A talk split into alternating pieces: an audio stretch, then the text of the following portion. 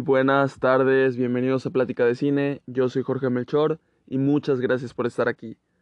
Bueno, eh, ¿qué tal? Es 30 de octubre y ya vi dos veces la película de la que vamos a hablar hoy.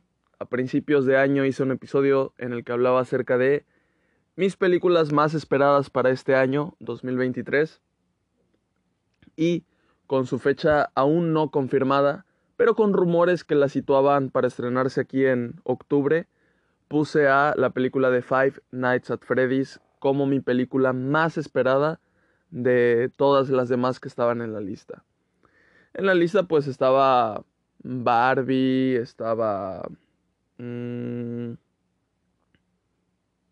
creo que puse a Pearl porque todavía no se estrenaba aquí, estaba La Ballena, eh, estaba creo que Doom parte 2 y no me acuerdo qué otra. Creo que Ant-Man, puse Ant-Man como una de mis esperadas, pero... Pero pues bueno, igual no fue tan buena esa película y las otras más tampoco es como que me hayan fascinado. Y pues Doom parte 2 va a salir hasta el siguiente año porque se retrasó. De todos modos, este, puse a esta película como mi película más esperada. ¿Y por qué? Vamos a, a dar un poco de contexto del por qué es la película que más esperaba eh, en esta película ya sabía... Eh, bueno, vamos a empezar desde que me gusta esta franquicia. En 2014, cuando yo tenía 12 años aproximadamente, salió este videojuego y muchos youtubers de la época pues empezaron a jugarlo. Todo empezó obviamente en la comunidad anglosajona, pero ya después se pasó para la hispanohablante. Entonces, llegó a mí y, pues ya saben, los youtubers que jugaban en esa época, los, los populares, pues yo los veía, ¿no? Eh, entonces, ya sea Rubius, Fernanfloo, eh, y otro que no voy a mencionar porque, pues bueno, ha tenido unos problemas, no sé si con la ley, pero unas acusaciones por ahí. Entonces, no vamos a mencionar a gente así. pero, pero pues sí, yo este, consumía ese, ese contenido y eso me llevó a comprarme los primeros cuatro videojuegos de la saga de Five Nights at Freddy's. Entonces jugué el primer juego. Yo recuerdo que. Yo recuerdo que me compré los primeros tres, así de, de una, creo, no, no me acuerdo bien, creo que sí. O no sé si los fui comprando conforme los iba terminando. Pero, o sea, a esa edad, eh, si bien yo veía películas de terror, sí me daban miedo. A día de hoy todavía me dan miedo. Eh, no todas, pero sí a veces cuando es una película que da miedo, mucho miedo y es la primera vez que la veo, pues obviamente sí me genera tantito como de, de susto, de, de miedo. Pero pues bueno, en esa época eh, nunca había jugado un videojuego de terror. Entonces, yo veía los videos, me daban miedo, cierto miedo los videos, pero eran muy entretenidos. Entonces, pues yo dije, pues a ver, ¿qué tal? Me, me interesó mucho la, la franquicia, me llegué a, a enamorar, o sea, eh, llegué a ser fan, ¿no? Eh, entonces me compré los videojuegos y me acuerdo que me los compré en la noche pero no me atreví. Entonces al siguiente día despertándome en la mañana jugué el primer FNAF y pues bueno, me lo pasé en esa en esas tres horas que lo jugué, no me acuerdo cuánto, me lo pasé y me gustó mucho la experiencia, a pesar de que al inicio tenía mucho miedo de ver a los youtubers jugar y así y de ver videos de cómo pasar los niveles, no se me dificultó mucho. Entonces, ya tenía cierta confianza de que no me iba pues a espantar ningún animatrónico y pues ya yo iba así como que seguro. De repente, cuando se me pasaba, yo ya sabía que me iban a espantar, entonces tampoco era tanto el espanto. Uno, uno que otro susto, pues sí me llevé, ¿no? Y feos, pero, pero era un tipo de adrenalina. Entonces, así jugué el primero, me gustó mucho. Ahora, como les dije, eso fue, lo jugué despertándome en mi cama y así. ¿Qué hice con el segundo videojuego? Bueno, lo quise hacer más inmersivo y ya me atreví a jugarlo a la noche. me fui a la sala en donde tenía una bocina que, que a día de hoy ya me la robé, está en mi cuarto, está aquí. Pero esa bocina en ese entonces estaba en mi sala y lo que hice yo, más o menos en la noche, no tan noche, porque en esa época no me dormía como que a las 12 o algo así, ¿no? Eh, ya cuando anochecía, 6 este, de la tarde, me iba a la sala, conectaba el Bluetooth a, a la bocina y me puse a jugar el, segundo videojuego. Em, bueno, podrían decir que estoy loco o lo que quieran. Y pues para qué les miento, pues sí lo estoy, ¿no? Entonces, este, así lo jugaba, se sentía más, o sea, como el videojuego también es mucho de escuchar. Eh, nada, fue una experiencia totalmente increíble, muy, muy buena. Y pues bueno, en ese juego sí recuerdo que me pasé una noche 6, y luego pues se desbloquea otra noche que tú puedes este, configurarla. Y yo creo que el segundo fue el que jugué más, eh, también porque fue el que más me costó trabajo y yo creo que porque el que más me gustaba, más cosas tenía. Bueno, pasó esa época. Ahora, sale meses después, no sé cuánto tiempo después, yo creo que fue en 2015 ya cuando salió el tercer juego. Eh, ajá, entonces el tercer juego no me lo compré al mismo tiempo que los otros. Sale el tercer juego, eh, veo los videos y pues digo, pues bueno, va, me lo compro. La, o sea, el diseño del videojuego en, en cómo se ve y todo eso está muy, muy bien. Yo creo que es el que más miedo puede llegar a dar con solo eso, pero me aburrió bastante. O sea, es un videojuego en el que solo tienes que checar a un animatrónico, los demás son fantasmas y cuando se te aparecen no te matan. Entonces, tampoco era un videojuego tan difícil y no me la pasé tan bien con ese como, como con los demás. Fue muy fácil. Eh, y aparte los, los screamers no eran tan... no daban tanto miedo. Entonces, no fue un juego que, que disfrutara bastante. Ahora, pasamos al 4. Sale el 4, me lo compro y ¿qué creen que pasó? Em, el videojuego era mucho de escuchar. De hecho, se basaba en escuchar. Entonces, o me lo ponía en mis audífonos y cuando me asustaran me moría, me daba un infarto, o lo ponía en mi bocina y me daba un poco menos de miedo, ¿no? Bueno, decidí ponerlo en mi bocina, me dio mucho miedo cuando me asustaron y ahí la dejé. Eh, a día de hoy el 4 no lo he pasado y la verdad es que tengo muchas, muchas ganas de, pasar ese videojuego. Pero bueno, este pequeño contexto de, de, esto pues era yo a esa edad buscando videos de, de, de que te explicaban la historia, canciones basadas en el videojuego, los este, gameplays, eh, trailers, fan-made y, y, todo eso. Entonces, pues, como pueden ver, me hice muy, muy, fan, o sea, tenía mucho hype de todo lo que tuviera que ver con, con, con FNAF. Y como les digo, a esa edad, este, quieres ver cómo se vería en una película, ¿no?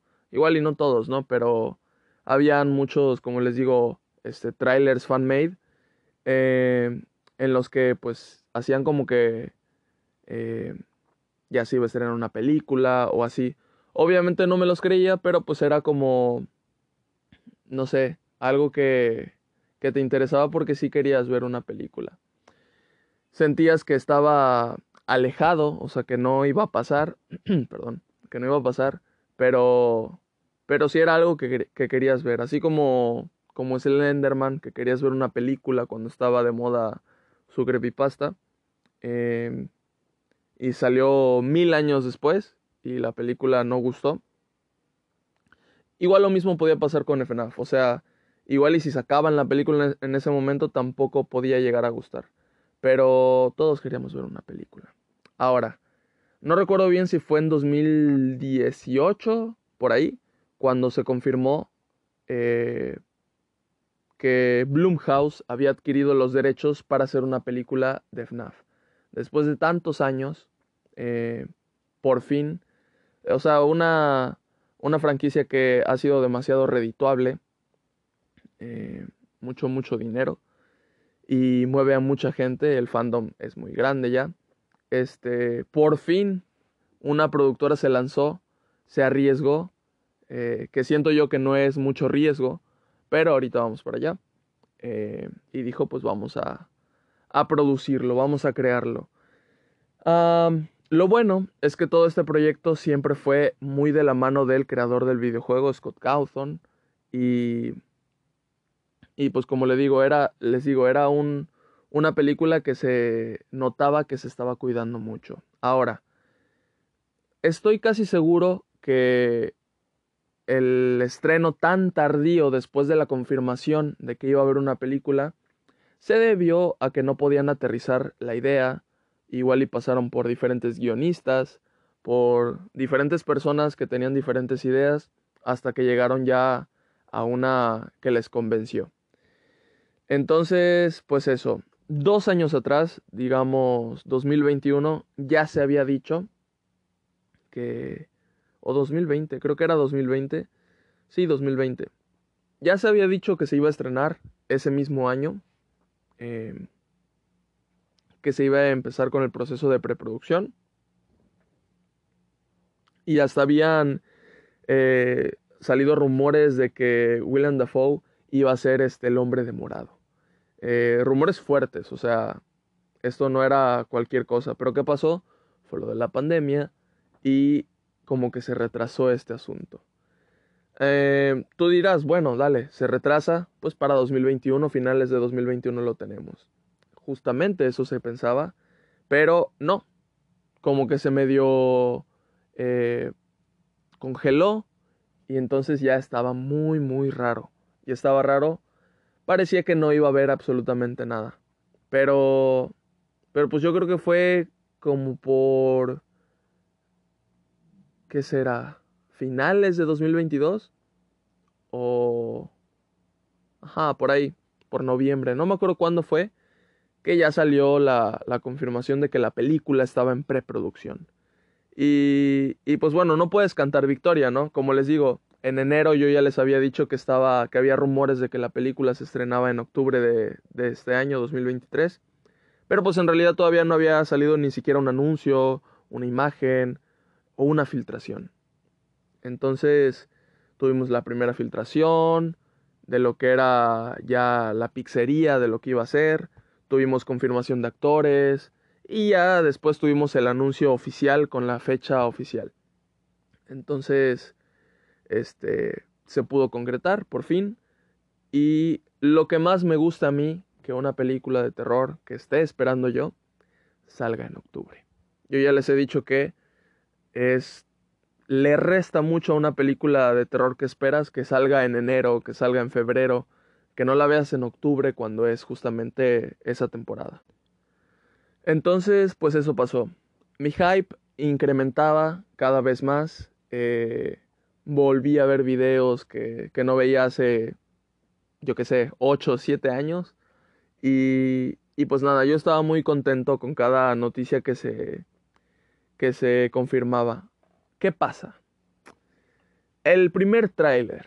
El primer tráiler estuvo bien, pero no fue así como que, uff, lo mejor de la vida.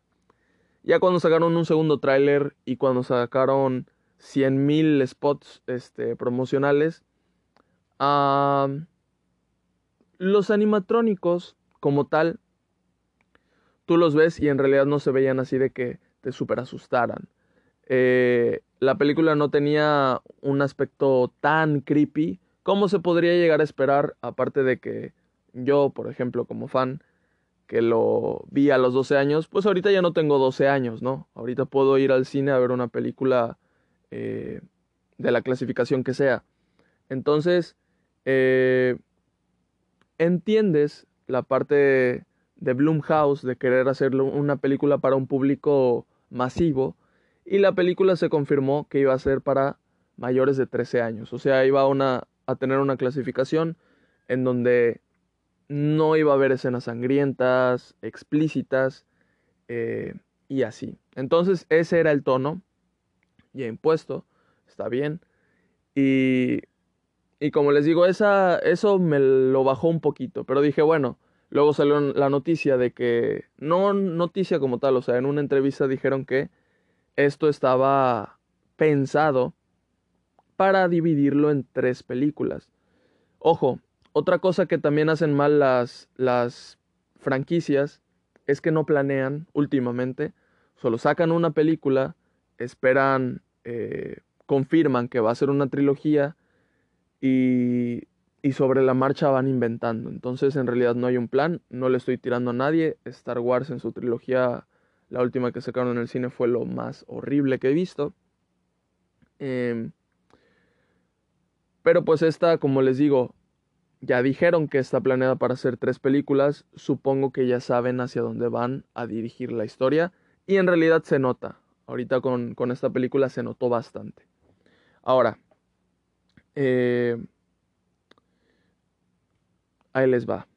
Como les digo, se me bajó un poquito el hype, pero dije, bueno, se puede. Salieron unas imágenes ahí en donde los animatrónicos parecían amigos de los protagonistas y me bajó aún más el hype. Yo dije, ¿qué es lo que puede salir mal ya? O sea, ya está, voy a tener la película, vamos a verla, de todos modos yo tenía emoción de verla y pues bueno, llega la película.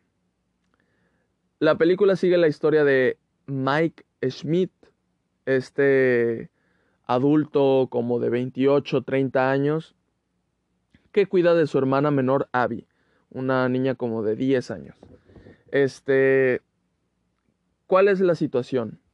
Él tiene un trabajo de guardia de seguridad de una plaza, pero al parecer un día ve que un señor se intenta llevar a un niño y él lo toma como, como que están secuestrando al niño, pero en realidad es el, el señor es el papá del niño, nada más, ya ven que a veces hay niños berrinchudos que no se quieren ir y así, entonces era esa situación. Mike lo que hace es que se pone un poco intenso, un poco mucho intenso, y taclea al señor, se caen en una fuente y le empieza a golpear. Eh, al parecer lo golpeó muy fuerte. Como les digo, esta película no es explícita, así que nada más eh, nos muestran, ¿cómo se dice? Bueno, o sea, se ve el, este, de frente Mike golpeando, pero en realidad no muestran los golpes. Pero pues tú puedes inferir que lo golpeó muy feo y le dejó la cara eh, muy, muy grave. Entonces tuvo este, este episodio, claramente lo despiden de su trabajo. Entonces, como les digo, él vive solo con su hermana menor, se tiene que hacer cargo de ella. Aparte, tenemos otra situación. Su tía, que pues es a la vez tía de Abby, quiere la custodia de Abby. No porque quiera a la niña o quiera lo mejor para ella, porque su tía es una persona detestable, quiere nada más la pensión que le da mensualmente el gobierno. Entonces, por eso es que quiere a la niña. Como ven, como que Mike no tiene las de ganar en realidad, ahorita no tiene empleo, y aparte vemos que hace unas prácticas un poco diferentes a lo común en la noche. ¿Qué es lo que hace? Se pone su música, una música que, bueno, no es música, más, más bien se pone sus audífonos y es este sonidos ambientales como de un bosque, aparte de que en el techo de su cuarto tiene pegado un póster de Nebraska en donde se ven unos árboles muy largos y pues como les digo, asemeja a un bosque. Entonces se duerme y vemos que cada noche sueña con una un evento canónico, ahora les llaman, una tragedia que le pasó cuando él era niño. Él era niño como de la edad de Abby más o menos y tenía un hermano menor que se llamaba Garrett, el cual tenía unos cuatro años menos por ahí. Y en un, en un día de campo de, este, con su familia en un bosque donde había muchas más personas, este, pues sus papás le dejaron a cargo a Garrett. ¿Qué pasó? Que en un momento de descuido Mike se fue por un frisbee y al regresar vio que a Garrett se lo habían llevado. se lo estaban llevando en un carro y pues básicamente pues lo secuestraron. Jamás volvió a ver a Garrett y pues claramente es un trauma porque él se siente culpable. Culpable o no, ustedes díganme, ¿de quién fue la culpa de él por no cuidarlo como les dijo sus papás? ¿O los papás por no cuidar a sus hijos? ¿O nadie en realidad es una situación que no puedes manejar? ¿Quién sabe? Pero pues claramente se culpa por eso. Y bueno, el actor que protagoniza esta película, que interpreta a Mike, es el actor de los Juegos del Hambre, Satura eh, y un buen de cosas, de películas, ¿no? La del puente de Terabitia, ah, con esa película lloro, lloro fuerte. Pero bueno, regresa a la actuación después de ocho años de no actuar y se roba la película. O sea, tenemos a todos los demás, a todos los demás actores que aparecen aquí y nadie se, ni siquiera le llega ven que en estas películas suelen los actores infantiles como que resaltar, como que hay muy buenos actores infantiles. Aquí la verdad no, no me gustó mucho la actuación de, de la niña, siento que no la armó. Y les digo, o sea, la diferencia abismal de, del rango de este chavo se nota. Eh, lo hace increíble, parece, o sea, como que lleva un peso cargando, que es justamente lo de su hermano desde, ese, desde esos años, y se le nota con cada gesto, con cada, hasta la postura de su cuerpo, con los diálogos que dice, todo es muy, está muy bien representado. Entonces, bueno, ahí lo tenemos y está en esa situación. Ahora, ¿qué es lo que hace? Él se forza todas las noches, por eso es que tiene eh, ese póster, por eso es que se pone esos sonidos y por eso es que se toma pastillas. También tiene un libro que, teoría del sueño, cosas así, que te hace que en, que en una parte dice que todo lo que tú has visto en toda tu vida lo recuerdas, lo tienes almacenado, eh, nada más tienes que buscar bien, pero cada cosa que has visto, detalle, lo recuerdas. Entonces él, basándose en eso, eh, se forza todas las noches a volver a soñar con el día que perdió a su hermano. Para. porque él está seguro de que en algún punto del día, o sea, antes de que se llevaran a su hermano, había visto a la persona que se llevó a su hermano. Pero pues no lo ha conseguido. Entonces, esa es la situación. Nuestro Mike está trastornado por esto, este trauma de su, de su infancia tiene la situación de su hermana, no tiene trabajo. Eh, ¿Qué le puede ir peor en la vida de Mike? Pues bueno, el único trabajo que le ofrecen, en el que puede ir porque le ha ido mal en muchos otros, es un trabajo en donde se trabaja de noche, se tiene que cuidar, se tiene que mantener limpio. Eh, pues eso, un guardia de seguridad se fija que nadie se meta y aparte la paga no es muy buena. Se lo mencionan. Pero pues es la única opción que le queda. Y para no verse mal frente al juez, que supongo que lo van a llevar a juicio, eh, de que no tenga trabajo y así, pues acepta el trabajo. Entonces, el trabajo es nada más y nada menos que en la pizzería de Freddy Fazbear.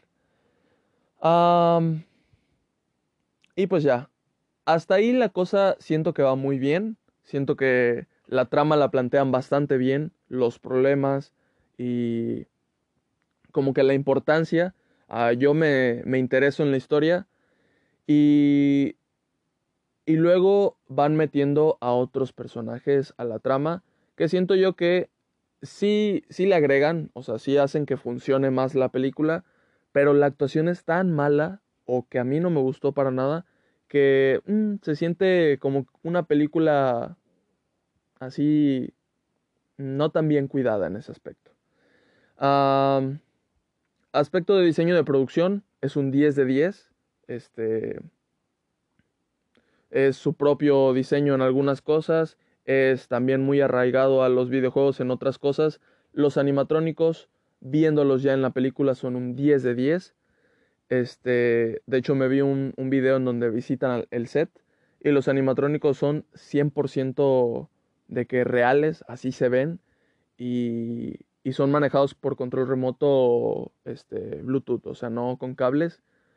Están muy bien hechos, o sea, gesticulan, se mueven, abrazan, agarran, hacen muchas cosas, hasta bailan. Entonces, está increíble. O sea, la película es una película, creo que la más cara de Bloomhouse, pero diciéndote la más cara de Bloomhouse son solo 35 millones. Pero lo que se han de haber gastado en, en hacer esos animatrónicos, seguro fue una millonada. Eh, increíble. O sea, increíble. Y ojo, también les digo esto. Para mí el mejor animatrónico que se ha hecho en una película de terror es el de Chucky 2. Entonces, y eso fue en el año creo que 90 es la película. Insuperable hasta la fecha, pero estos animatrónicos están fatales, o sea, de que positivamente. Ahora, em, hay muchas referencias, o sea, la película son cinco noches en la pizzería, este, el turno se acaba a las seis, un buen de cosas de los videojuegos y también otras que siento que faltaron. Eh, pero pues bueno.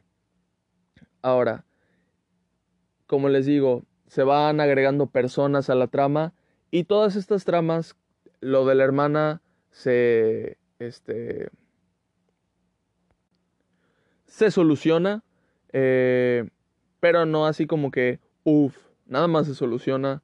Lo de eh, lo del hermano que secuestraron de Mike también se soluciona, pero obviamente tienen que meter cosas medios con sin sentido y siento yo que muy forzadas. Hay cosas medio what the fuck en la película, em, pero pues bueno. Se solucionan absolutamente todas las tramas, es autoconclusiva y a la vez deja el pie muy abierto para su secuela con bases muy bien hechas. Siento que como primera película, en términos de tono, en términos de este de, presentar a este, este mundo, lo hace excelente. Y aquí les va. Yo fui a verla con la primera vez con mi mamá y con mi hermano. Mi hermano y yo somos fans, mi mamá pues no. Entonces, este, yo sentí al terminar la película que mi mamá me iba a decir, o sea, nada, no me gustó. Y al contrario, a mi mamá le gustó mucho. Eh, y a mí también me gustó mucho y a mi hermano también. Ah, siento que a mí fue el que menos me gustó, siento, porque yo les dije mi calificación y me dijeron que te pasa si estuvo buena. Yo les dije, pues es buena calificación. Pero aquí les va. Siento que la película es bastante para fans nada más. Em, si la ves desde fuera, si la ves no siendo fan de, de la franquicia, si la ves no sabiendo tanto lore también, em, puede ser que te parezca absurda, aburrida, mala, eh, con guion mediocre, con... y muchas cosas más, ¿no? Y te lo valgo. O sea, si tú me dices, si tú no eres fan, la ves y me dices, es una película como de dos estrellas, yo te lo valgo. Es una película de una estrella y media. No te voy a discutir nada, porque en realidad no es como que la mejor película. Y tampoco es una grandiosa película. Pero la película está hecha para fans, siento yo. Para fans y para fans. Como fan, me encantó la película. Quedé satisfecho. O sea, la disfruté bastante. Y yo lo puse en mi review de, de Letterboxd. Este, y también se los dije a ellos. Es una película que siento yo voy a regresar cada Halloween. Es disfrutable. Eh, tiene. Siento yo que quiero repetirla, ¿no? Y pues ya la fui a ver por segunda vez al cine. Eh, me gustó bastante de nuevo. Como les digo, no es la película perfecta, entonces le terminé poniendo tres estrellas y media. No llegó a cuatro, estuve ahí casi, pero no. O sea, a cuatro lo hubiera puesto por ya muy fanatismo. Pero es una película de tres estrellas y media. Ustedes saben que esa calificación le pongo a las películas que, que sí me entretuvieron, que me gustaron mucho. Em, pero igual siento que no son tan buenas o algo así. Este. Mm, no me siento. No siento culpa porque me gusta la película. Pero. Pero sí, o sea, este. Me gustó. La verdad me gustó.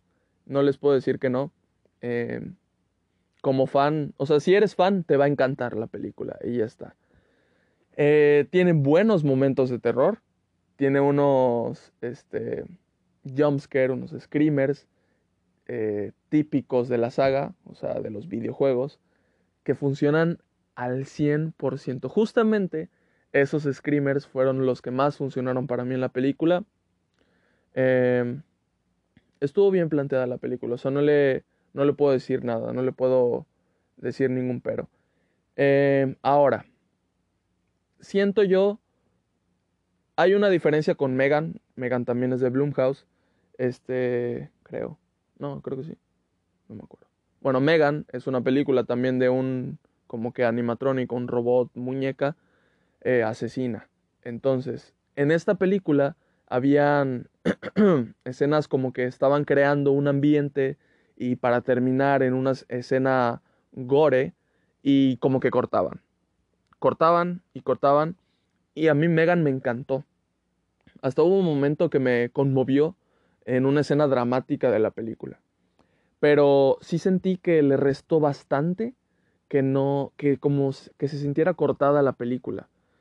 Y pues bueno, dije, bueno, o sea, la sentí de verdad cortada. Al final salió la noticia de que justamente la película fue cortada de esas escenas, esas escenas sí eran explícitas, pero se cortó para que pudiera, pudiera acceder a una audiencia más masiva.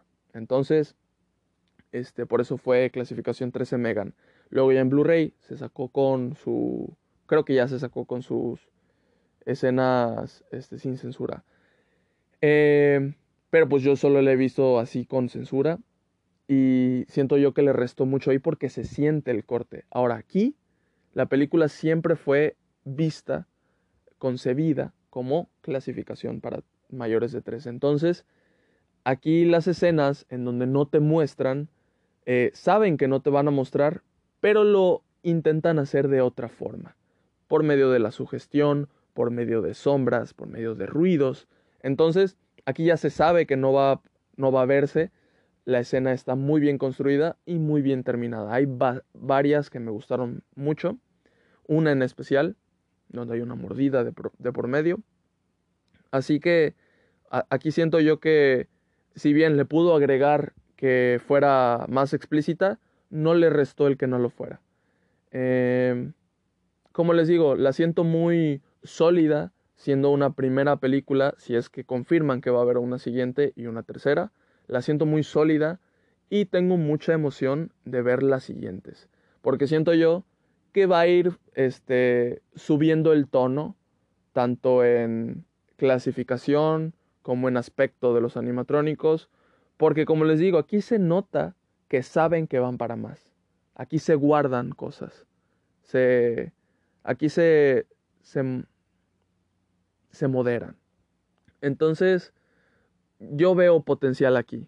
Así que me gustó mucho la película, valió la pena la espera y se las recomiendo ir a ver si son fans. Si no son fans, la verdad es que no sé qué tan bien les vaya a caer la película, pero, pero pues nada. Este, muy contento de haber visto esta película, muy contento de haberla visto en octubre, ya casi eh, en Halloween. Y, y bueno, también la vi dos días antes de que yo celebrara Halloween, un día después de que lo celebrara. Em, pues nada, eso. Así que muchas gracias por escuchar. Acuérdense que ayer fue el, el, aniversario de Ojos Negros parte 2, por si quieren ir a checarlo. Es mi cortometraje. Y hoy es el aniversario de Ojos Negros, así, solo, parte 1. Em, también por si quieren ir a checarlo. Así que, pues eso. Muchas gracias por el apoyo. No se olviden de compartir el podcast si les gustó y seguirlo. Eh, ayudan a que esta comunidad pequeña crezca.